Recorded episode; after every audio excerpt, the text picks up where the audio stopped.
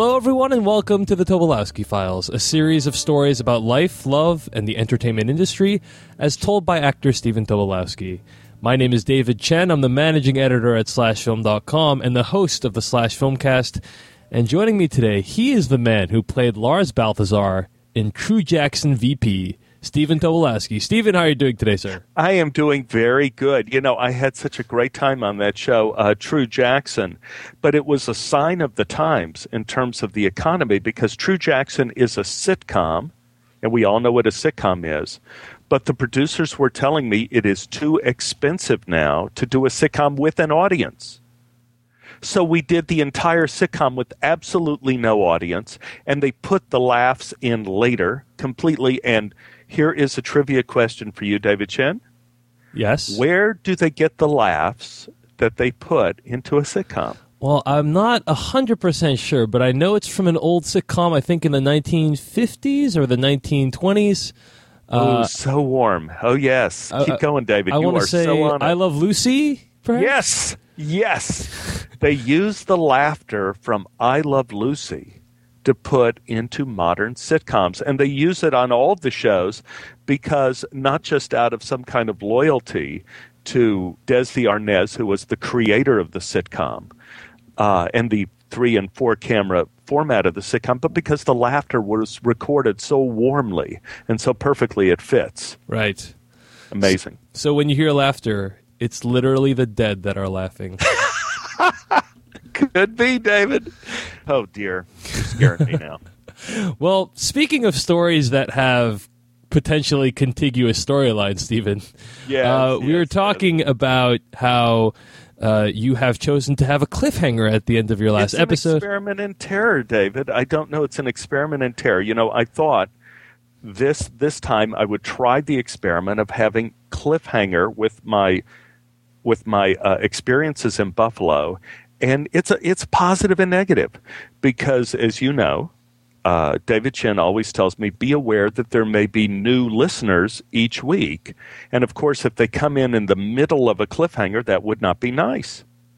Uh, so I guess as a, um, as uh, just as a public just to get service this- public service announcement. public service announcement, that's right, is that today's show is the third in a series of stories that begins with Plan B, uh, City of Illusions, and today's story is called Nighttime on Mars. right, so that's episode uh, 30, 31, and of course this is episode 32. That is correct. And uh, as as I guess I have to do like the old time Western serials, I have to tell you that last time, last a week ago, if if you don't remember, I had just opened the Miss Firecracker contest in Buffalo, and there at the opening night party, they had a buffet line, and I came face to face with Faye Dunaway, who said to me, Stephen, how long do we have to stay here? Let's get out of this place. That's where we left off. And David, I would speculate. you know I love math and science. That if you were to calculate the possibilities of meeting Faye Dunaway in Buffalo, New York, you would probably say slim. And if you were to add to that equation that you meet her at the end of a buffet line with a dinner roll in your hand, you would have to add an exponent to those odds. But if you add to the mix that she stops you and urgently says that the two of you need to leave together quickly as possible to explore the city after dark, you are now in the mathematical realm of when pigs fly. As you recall, magicians use the art of misdirection and forcing a card to create the illusion that the impossible can happen. Most of the time, the only illusion is that you, the casual participant, had a choice as to which card you pick from the deck. It all becomes simple if you consider the possibility that it was planned in advance. And I'm guessing that pretty much explains my evening with Faye. Faye knew that Beth was a rising star among writers. She also heard that there was a new play, the Miss Firecracker contest, that had the possibility of coming to New York on the heels of Crimes of the Heart. She also heard that the play was a comedy, which she wanted to do, and there was the part in the play of a one time beauty queen that also fit her to a T. So Faye hired a helicopter to come to the opening in Buffalo. At the party after the play, Beth was not terribly surprised when I told her that Faye was there. So I suspect that Faye already met Beth in the lobby and maybe had even talked with her at intermission. Who knows? But uh, that would have been my guess. There had also been a write up in People magazine on Beth that had a picture of the two of us together so Faye would know what I looked like. So it's no great leap for Faye to approach me after the show. And an actor is always accessible by his ego. It never hurts to use the charm offensive, and Faye was the definition of charm. Asking me out on the town represented the charming side of the divide and conquer strategy used so effectively by Attila the Hun. The charm offensive in the hands of Faye Dunaway was like Bruce Lee with nunchucks. Seen from the perspective of the professional magician, the odds of an evening with Faye had become a foregone conclusion, and it could be another one of those real world examples of that mind blowing particle from quantum physics, the tachyon. It had arrived before it departed. Faye took my arm, and I was transformed into a Southern gentleman. We hit the streets about 11 p.m. It was a surprisingly comfortable night, and I could have sworn it was an evening akin to Indian summer in Illinois. Faye was extraordinarily beautiful by any historical standard, by moonlight, by starlight. She had a kind of beauty that I actually found intimidating, which I thought was interesting. It was hard for me to speak, like the first time you see the Mona Lisa or the Grand Canyon. We headed for the Italian section of town, and Faye was talking about when she was in acting classes in New York, and she got very serious, wanted to know what I thought about Stanislavski, how I worked on my part. But as she was talking, I noticed the sway in her step as she walked, and I was intrigued. The way she moved her arms, and the way her hips moved in odd opposition to her shoulders, I could suddenly see the little girl in her and then, almost as if on cue, she was hit by a fit of whimsy and she started laughing and she reached her arms up to the sky. She spun in a circle and shouted out to the night how beautiful it was. And at that moment, Faye seemed to be more part of the moon and the stars than the sidewalks and the restaurants. And at that moment, I felt very alone. Maybe that was the key to the imposing nature of beauty.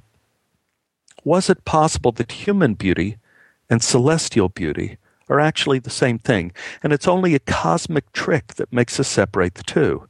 The fact that Faye Dunaway and the Milky Way appear to be separated by millions of light years is only an illusion. No different than when Davy Marlin Jones was separated from that mother in Cleveland as he displayed her dinner menu on his chalkboard in his magic act. It was an illusion worthy of Buffalo. Huh. Maybe that's what made me terrified of girls in high school and made it hard for me to have a casual conversation with Faye. It was a kind of stage fright. You know, whenever I talked to a beautiful girl, I always felt I was like the tourist in the audience picked at random by Houdini. And part of me was always waiting for her to pull an egg out of my nose or make a scarf appear in my upper right hand pocket. Just like a magic trick. I may have been looking at beauty from the wrong angle. If it was not a human trait, but a rare extraterrestrial element, it would make perfect sense that Faye would commune with the night sky, and I would feel like I had been a victim of alien abduction. We walked into an old Italian restaurant and saw the Faye effect at work on the owner. He just about genuflected. He rushed toward her. Miss Dunaway, such a pleasure. Faye blushed and smiled and extended her hand, saying, I know it's late, but the owner kissed her hand and interrupted. It is never too late for you. We are honored. He called out to the waiter, Please, a table for Miss Dunaway. Faye turned to me with a sense of purpose and said, Should we call Beth and invite her too? I said, Absolutely. Faye turned like a general in battle and said to the owner, Table for four. Stephen, would you like a drink?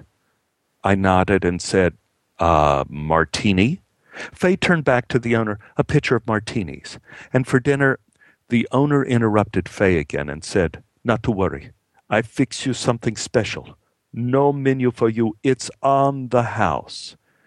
In the next few hours, I came to understand that on the house was the definition of Faye's interaction with the world. Beth and her agent Gilbert joined us, and I suddenly felt like I was sitting at the grown up table at Thanksgiving. We went to two more restaurants, three more bars that night, and everywhere we went, we heard either on the house or Miss Dunaway, it's on the house. All Faye had to do was allow the owners to take a picture with her.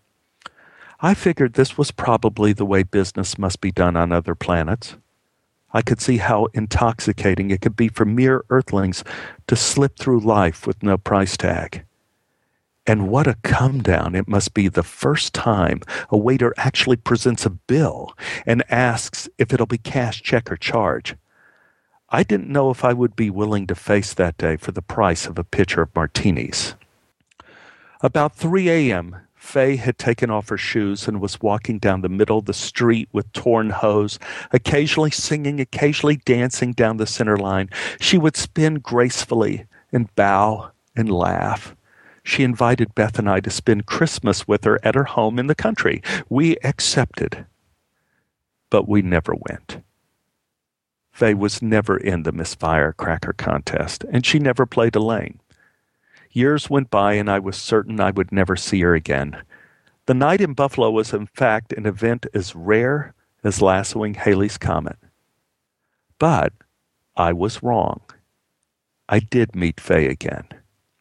In 2005, I was cast in the low budget independent film called Love Hollywood Style, and I played the devil. Note to self and other actors out there beware of any part named the devil because it probably won't really be a role, but a strange amalgam of every part Al Pacino ever played combined with a healthy dose of foghorn leghorn. Ironically, Faye was cast as the angel.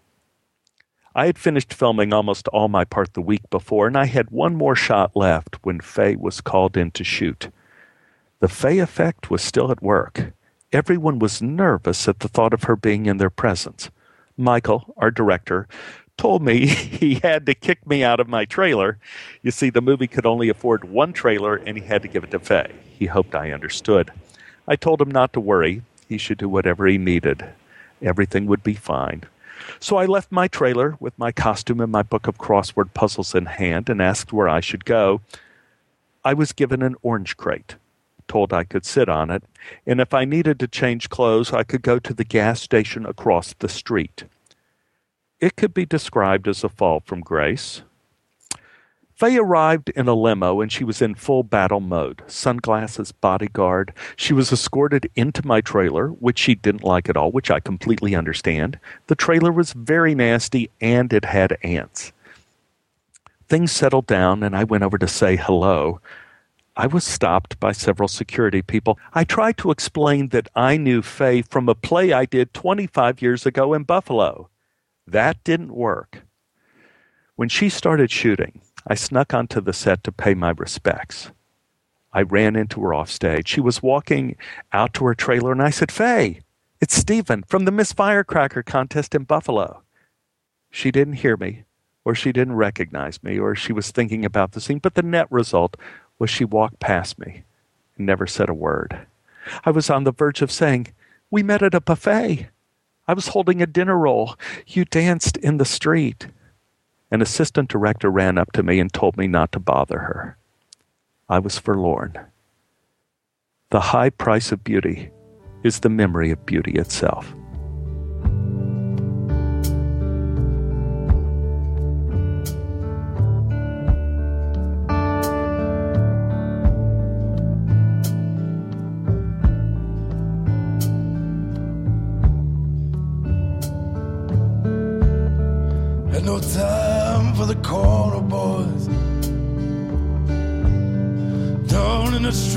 Making all that noise.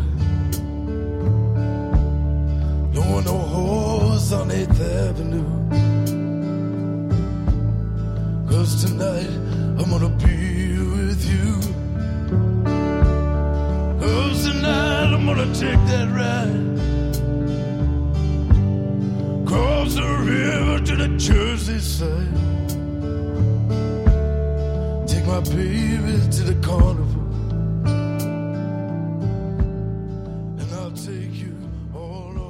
One of the unexpected rewards of that night with Faye Dunaway was the answer to one of those mysteries that had haunted me since I arrived in Buffalo. Beth and I returned to the studio apartments a little after 3 a.m., quite enchanted by the evening and the martinis and the invitation to Faye's for Christmas. We began to get ready for bed when a shot rang out. Yes, it was the same shot that rang out when I was sedated out of my mind when I arrived and I couldn't get out of bed. It was the shot that saved me and scared the burglars out of my apartment. It was the shot that Bob pronounced with a high degree of authority was not a shot because there was no smell of burning gunpowder. We froze with terror in the living room, and we were suddenly very sober, very aware. I told Beth to wait. I would check out the apartment and make sure everything was safe. I crept back in the direction I heard the shot. I started turning on lights and moving cautiously from room to room. Nothing. Not only was there nothing, I couldn't see anything different anywhere. I turned on the back bathroom light where I had the unfortunate encounter with the criminals that afternoon when I was sitting on the throne and was very busy and told them to come back later if they wanted to rob me. And then I saw it. Something different. I saw me. Yeah, there was a reflection of me in the little bathroom window beside the toilet the one where the men were trying to enter my apartment that fateful day, I realized I never remembered seeing myself in that window because it was usually stuck open from the new paint job. I went up to investigate. I lifted up the window about a foot. It stayed. I walked back to the door. Suddenly it dropped and it sounded like a gunshot echoing in the tile bathroom my mind pieced together the probable scenario of that day when I was paralyzed in bed. The men must have entered the apartment through that bathroom window, thought no one was there, and the window stuck open. And just before they discovered me in the front bedroom, the window dropped. They probably also thought it was a shot and they ran out the kitchen door. The next morning, I told Bob about my discovery in the bathroom window. He didn't say a word. He walked back to his apartment and returned with a hammer and nailed the window shut. With a lucky strike dangling from his lips, he said, There you go, Jack. Never underestimate simple. It usually works every time. During the run of our play, Bob and I settled into a friendship that, as I look back, can only be regarded as one of the greatest gifts in my life. Bob taught me how to play Scrabble, which we played daily, nightly, twice on weekends. In the evening after the show, we would drink Irish whiskey in the theater bar or head down to Ray Flynn's tavern down the street. Now, Ray Flynn's was something from another time. It was a newspaper bar. And whenever the morning edition was finished and loaded onto the trucks, all the fellows from the presses would file into Ray Flynn's wearing these nifty little paper hats they folded from that morning's newspaper and you had to be in the know to be taught how to fold that hat properly. Bob always threatened to show me how they do it. It was at Ray Flynn's where Bob taught me about Boilermakers. So simple. Irish whiskey and beer, so many delightful variations. You could drink it neat with the Irish whiskey on the side. You can drink it Irish where you pour the whiskey into the pint of beer. You could do the depth charge, where you drop the whole shot glass of whiskey into the pint. And they even showed me a way to work breakfast into the mix by adding a raw egg. Ah, I admired Bob so much I would smoke Lucky Strikes to try to emulate him. One night, some of the newspaper men sat down with us and bought us some Boilermakers. I asked them about their paper hats, and they said the tradition was over 100 years old. I asked them how they folded them. The man smiled and took his little hat off of his head and started undoing it, and he held before me the page of the morning edition with the traces of what looked like a hundred intricate folds. He laughed and handed it to me and said, Like this. I looked at the fold marks on the paper like it was some kind of mystery from the Sphinx at Delphi. The man continued, Some things you can't learn at Ray Flynn's.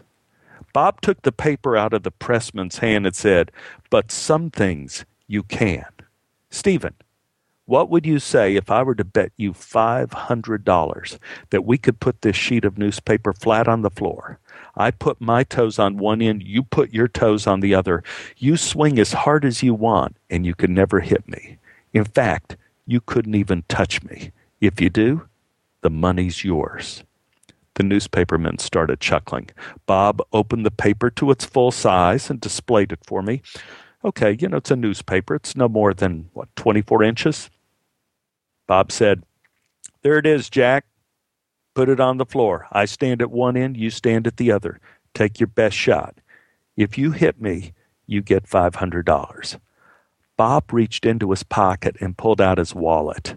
He threw some hundreds and twenties onto the table. The newspaper men got very quiet. I, I said, Bob, man, I would never hit you. And Bob laughed and said, Oh, I know, bro, because you love me. But put love aside for a second. I'm saying you can't touch me, no matter how hard you try. I said, Well, of course I can touch you. And Bob said, But I'm saying you can't. And I'm putting down 500. Okay, I was getting nervous now. I said, Bob, are you joking or is this for real because I don't know anymore? Bob got a steely look in his eyes and said, It's for real. And to make it even more real, why don't you put down 500 too? I said, I don't gamble, Bob, and I feel like I'm going to lose somehow. Bob smiled and picked up his money and said, Most of the time, feeling like you're going to lose is the same thing as losing. Let me show you. Bob lit another lucky strike, picked up the sheet of newspaper, and said, Follow me. I got up, as did all the pressmen, and we followed Bob through the bar. Bob took the sheet of newspaper back in the direction of the office. Bob called out to Ray Flynn, who was tending the bar. Gonna use your office for a second. Ray laughed and, with a sweeping gesture of his hand, said, Be my guest. Bob put the newspaper on the ground in the doorway of the office and said, Stephen, go stand on your end. I went into the office and put my toes on the edge of the newspaper. Then Bob closed the office door, leaving his half of the newspaper outside of the office. The heavy oak door closed with a clang, and Bob yelled, Okay, bro, swing away. All the newspaper men erupted in laughter. I opened the door and was the butt of a joke. Bob was laughing and said, You see, you were right. You would have lost. Sometimes thinking you're going to lose is the same thing as losing. We sat back down at the table and had Boilermakers with raw eggs. I asked Bob if it was sanitary. I said I thought raw eggs could have salmonella. He said, Not to worry, bro. The Irish cooks it. Bob handed the sheet of newspaper back to the pressman, who with enormous dexterity folded it back into some sort of morning edition of Derby and plopped it back on his head. Bob continued, I always want you to remember the newspaper in the door. It's a lesson for you. And I said, What? In not taking barroom bets? Bob said, No. In the difference between honesty and truth. Most people live their lives and they think it's the same thing but they're not. People can use honesty to tell lies, like me saying there's no way you could hit me standing toe to toe on a piece of newspaper. But honesty never tells the whole story. It only tells part of the story, the part you want to be heard, the part where you're right. But the truth is closing the wooden door. It not only changes the way you see the situation you're in, but it changes the way you see the world from that point on. You can use honesty as a bludgeon, bro, to hit people over the head, but you can never go back from truth. I'll bet you from now on, you will never completely believe your eyes. And I'll bet you from now on, you'll guess that there's always a missing piece. I drank a bit of my Boilermaker and smiled. Thanks. I'll remember that. Bob smiled back and said, I know you will, bro. I know you will.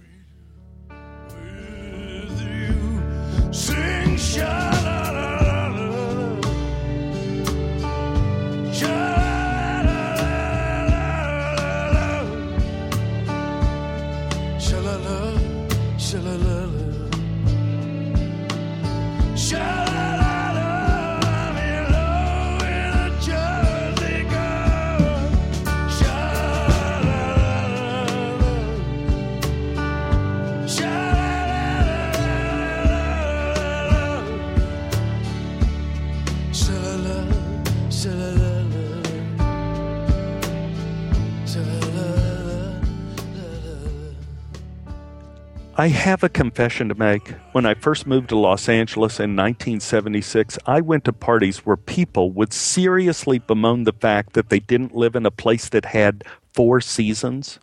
And I always nodded in agreement with them, but I really had no idea what they were talking about. I grew up in Texas where the romance of weather was beaten out of me at an early age. And now, six years later, in 1981, I was working in Buffalo where I could experience the seasons firsthand. Yes, Buffalo had four seasons, just not the ones you learn about in school. I arrived in late August during the brief but memorable spider season. For some reason, there was a period near the end of summer where every tree, bush, and bedroom was covered with big black spiders. Our director, Davy Marlin Jones, said he found it fascinating. My friend Bob said, Yeah, it's a bitch, but they all die pretty quick. I can vouch for that. I even helped the process along with the use of one of my kung fu shoes. The only downside to spider season for me was one night of terror and shoe prints on my wall. Some of my fellow actors were not so lucky. One of the actresses in our play apparently fell victim to the Stockholm Syndrome and decided to befriend one of her spiders. She named him Herman and used to laugh how she had breakfast with him every morning. She showed up for a matinee one Saturday with a giant purple welt on her forehead. She said the bite didn't hurt as much as the idea that Herman would betray her and bite her in her sleep. There is nothing more dangerous than misplaced whimsy. It was probably one of the first real examples I had that you can't negotiate with terrorists. During the play that afternoon, her eye began to swell shut, making her truly look like a victim of domestic abuse. I had to play a love scene with her in Act Two. The audience cried. I wasn't sure if it was the power of the writing or, for a brief moment, the audience thought they were watching The Elephant Man. Spider season almost ended the exact day fall began. In Buffalo, fall lasts for about two hours and then goes straight to winter. Winter lasts for months. I remember that first last day of fall in Buffalo. The air in the morning was crisp, the wind burned my cheeks, the leaves rustled in the trees. Then the sun went behind a bank of thick, impenetrable clouds like the kind you would see on Saturn, and the thermometer went into a free fall. I knew right away I was unprepared. See, you don't need winter clothes in a boring part of the country that only has one season endless summer. I had a sweater and a sports coat. That was it. I had some time in between the matinee with the Elephant Girl and the evening show. I had to re outfit myself fast. I figured Bob was my go to guy at getting some Buffalo appropriate clothes. We usually played Scrabble in between shows, but Bob was more than happy to break out of the routine. He told me he knew a great place for clothes not far from the theater. Bob took me to a stately old department store. It was one of those places that as soon as you went through the revolving doors, you're hit by the smell of mothballs. There were almost no shoppers inside. Buffalo's economy was in the doldrum, and the billions of dollars the city had spent on the two mile subway wasn't helping.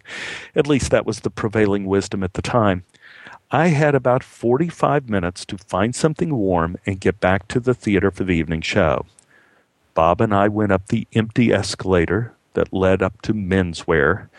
Muzak played eerily overhead. It was kind of like Night of the Living Dead or something in there.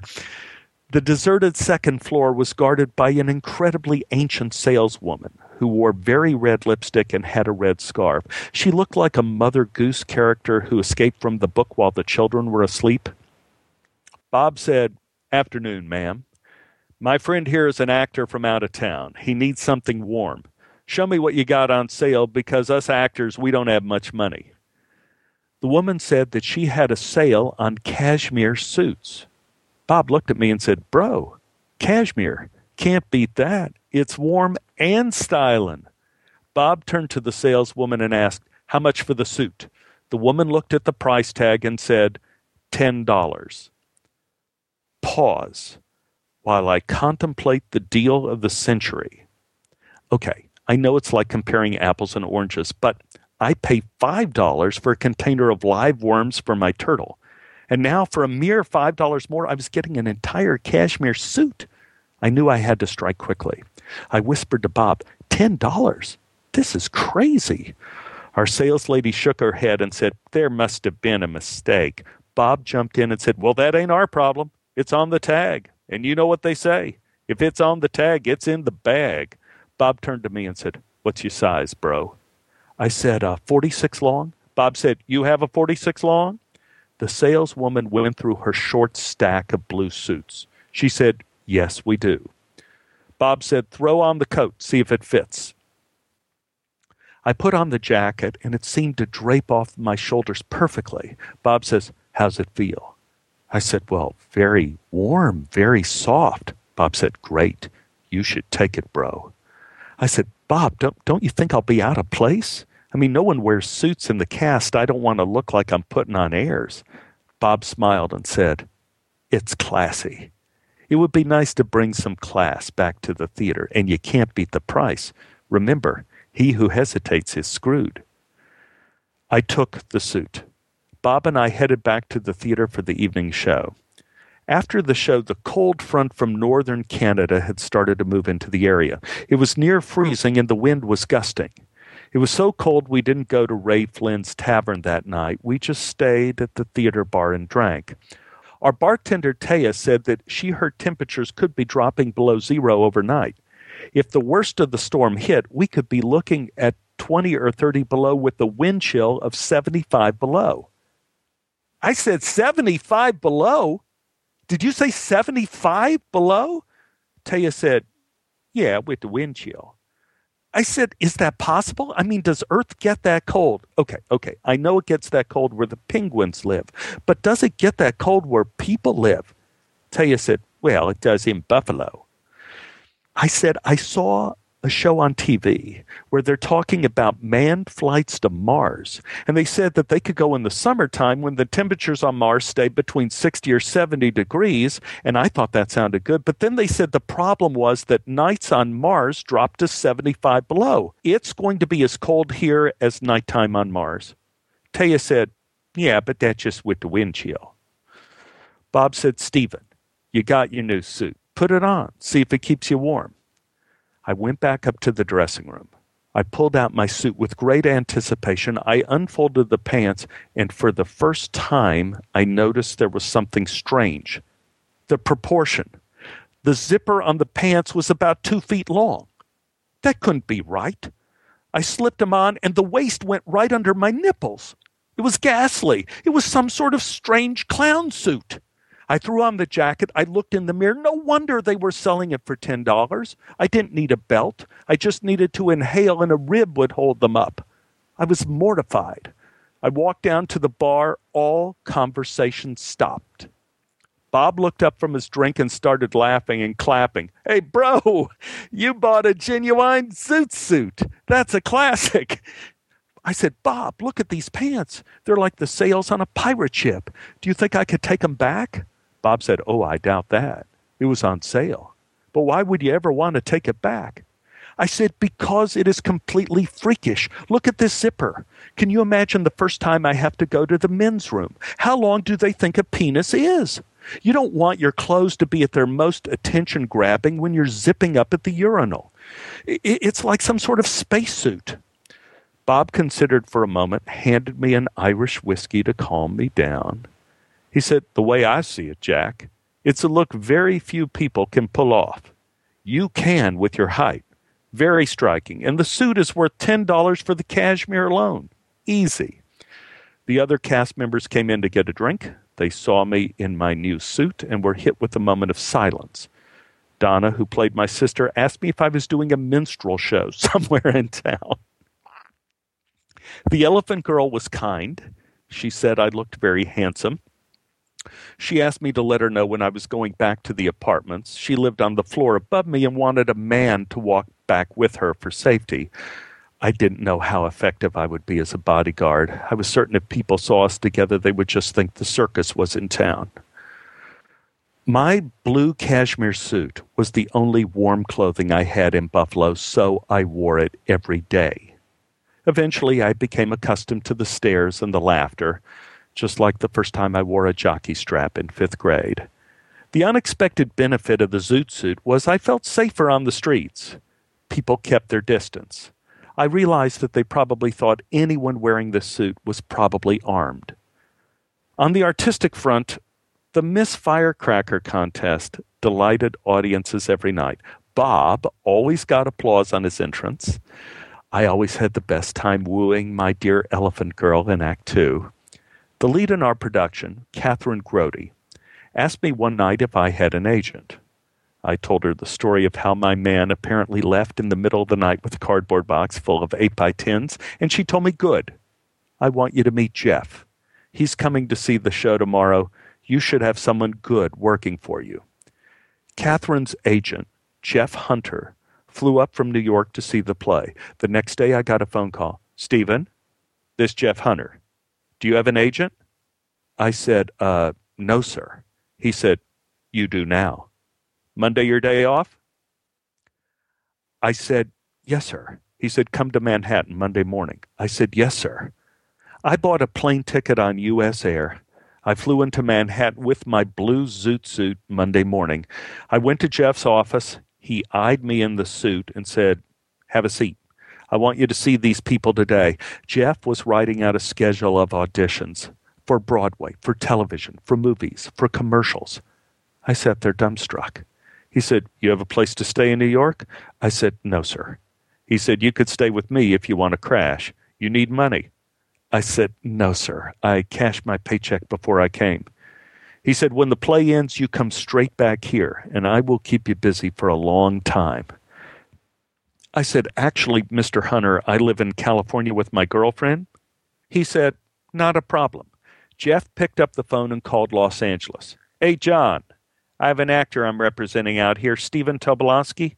He lives out there. I want you to handle him. Great. Thanks. Jeff wrote out a phone number and handed it to me. You have an agent now, Stephen. But before you go out, go here. Buy some clothes.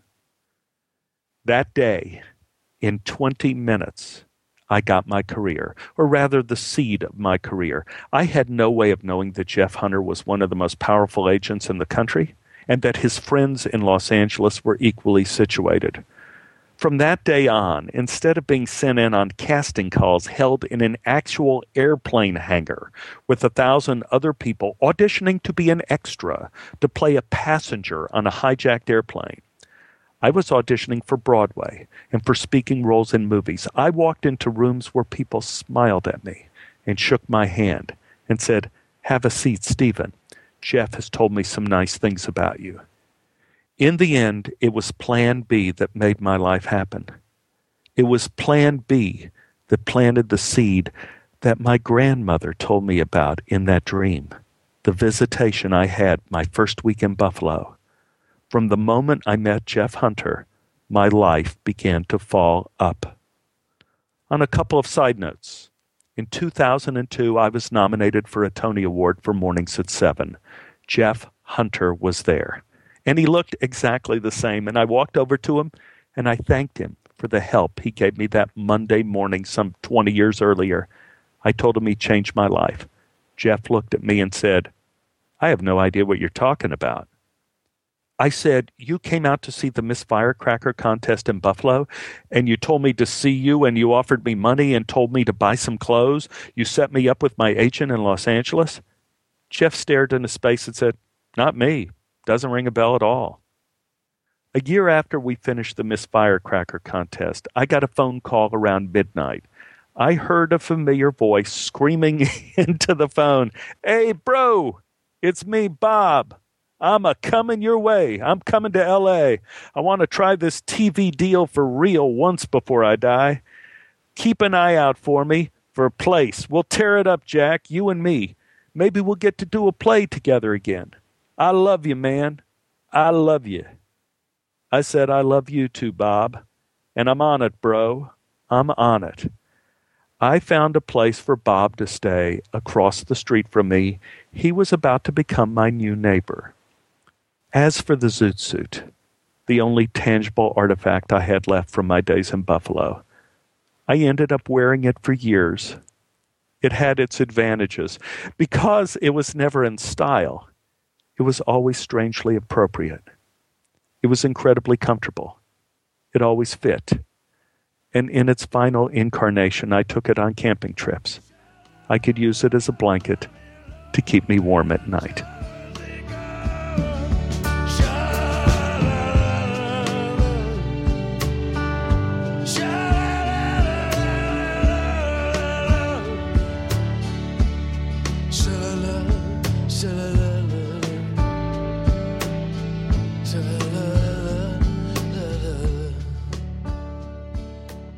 That was Nighttime on Mars, a series of stories by Stephen Tobolowsky. You know, Stephen, we got to talk about the the meetup that we had because this is the first recording that we're doing after we actually had the uh, the slash film meetup. Uh, Yes. We actually went to Jerry's Deli at slash Pinz Bowling Alley, and uh, how, how did you like your time there, meeting all the uh, Tobolowsky listeners? I thought the time meeting the Tobolowsky listeners were great. I could say that if you did a pie graph of people who listen to the podcast, only five percent could actually bowl. I think. I think. Uh, I think That is I've harsh. never seen so many gutter balls in my life, but I have to say, meeting everybody was delightful. It was it was a fun, exciting. I had no idea there would be so many people there. It was like it was like amazing, and Yeah. we almost got thrown out of several places because we had so many people. Exactly, uh, and the thing is, uh, you know, you know where that comes from is me uh, or Peter Sciretta, the editor in chief of SlashFilm.com, once had a once tried to schedule a meetup at Comic Con several years ago, and literally like one or two people showed up. and after that experience, after that initial experience, he kind of it kind of gave us all this chip on our shoulder about about meetups. We're just like, I, we don't think anyone will ever show up, and of course, like fifty to sixty people ended up showing up that evening. So, big thanks to all that came out, and uh, hope you guys had a good time. It was certainly a blast for me, uh, despite the fact that we almost got ejected from the from the area multiple times. Uh, but I think a fun time was had by all. Uh, I, I actually was so I was in LA last week, had the opportunity to meet Steven and his his wonderful family, and your wife seems like a very nice woman. Uh, I mean, she has to be right because she puts up with you all the time. Absolutely, She puts up Boom. with me, and you got to see you got to see the bench where we saw the squirrel with the gigantic balls. Exactly. Yes, you got to see all the places that were mentioned in the podcast. You know, we should, you know, when this podcast thing dries up, we should, we, we should, uh, you know, take an SUV and cut the top of it off and make it a tour bus for the people who want to see the sites mentioned in the podcast and just drive it around my backyard. That sounds like a good plan, Steven. So w- when the podcast dries up, so like in maybe two weeks, no, just I kid, kind of. Ah. Anyway, let's uh, That's so deep. The truth hurts. let's wrap things up. Steven, how can people reach you if they'd like to get in touch with you? I think it would be great if they reach me by email at stephentobolowsky at gmail.com. And I'm spelling it, and I'm telling you why, David. S T E P H E N T O B O L O W S K Y. Because in spite of me spelling Stephen Tobolowsky at gmail.com, when people write me, they always spell my name. they still spell my name wrong. Curse of my life. And they could also uh, get me on Twitter dot com slash Tobolowsky or at facebook.com slash Stephen Tobolowsky. Very cool. And you have recently signed on to Facebook. Is that correct? I think have signed on to Facebook, and that way I get to uh, interact with people directly, and they get to abuse me for the podcast. On, in fact, it was some of the Facebook comments that said, "Oh, I need to hear about the Faye Dunaway date." Uh, you you know, that's and I I told them you just have to wait to this week, and you'll hear all about it. All right. Well, again, you can harass Steven that way as well. In addition, that's basically Steven just listed ways to harass him. Uh, is, is basically what you can do. You can find me at twitter.com slash Dave Chensky. That's Dave Chen S K Y. And you can always email me at slash filmcast at gmail.com. Finally, we always like to read uh, emails from you guys. Uh, you can always email. Uh, again, Stephen at StephenTobolowsky at gmail.com. And we post some of these emails at the Tobolowsky testimonies, which you can find at tobolowsky.tumblr.com. That's T U M B L R dot com. And uh, here's a nice email. I have been listening to your podcast for several months now, and I feel compelled to let you know how much I have enjoyed your stories. They, ha- they have, as you have pointed out, taken an interesting side road from your original podcast format, a side road that becomes unexpectedly beautiful, one that allows you and us to savor the views and reflect a little without the hurried rush to end the drive. I listen to you each week as I drive. My roads are the highways of southern Alberta and the British Columbia interior. My views are often spectacular, but my days are generally 12 to 16 hours as I am a long haul trucker. I don't know how much thought you have to go through when you put together a story, or do they end up writing themselves? I have to say, whatever the process, the outcome is highly entertaining, funny, and very often moving. Stephen, you're also a natural storyteller, and I encourage you to keep going as long as the inspiration will allow you. Thank you for a quality show and a real work of art. So a big thank you to whoever wrote that in. Again, I try to uh, we remove all the names to protect the, the innocent, but uh, you can find you can find uh, that email and others at tobolowsky.tumblr.com. Also, a nice photo that that uh, that young man took for us as well, Mm. which is very uh, very lovely. So check that out, and thank you for listening to the Tobolowsky Files. Have a great week, guys. Bye bye.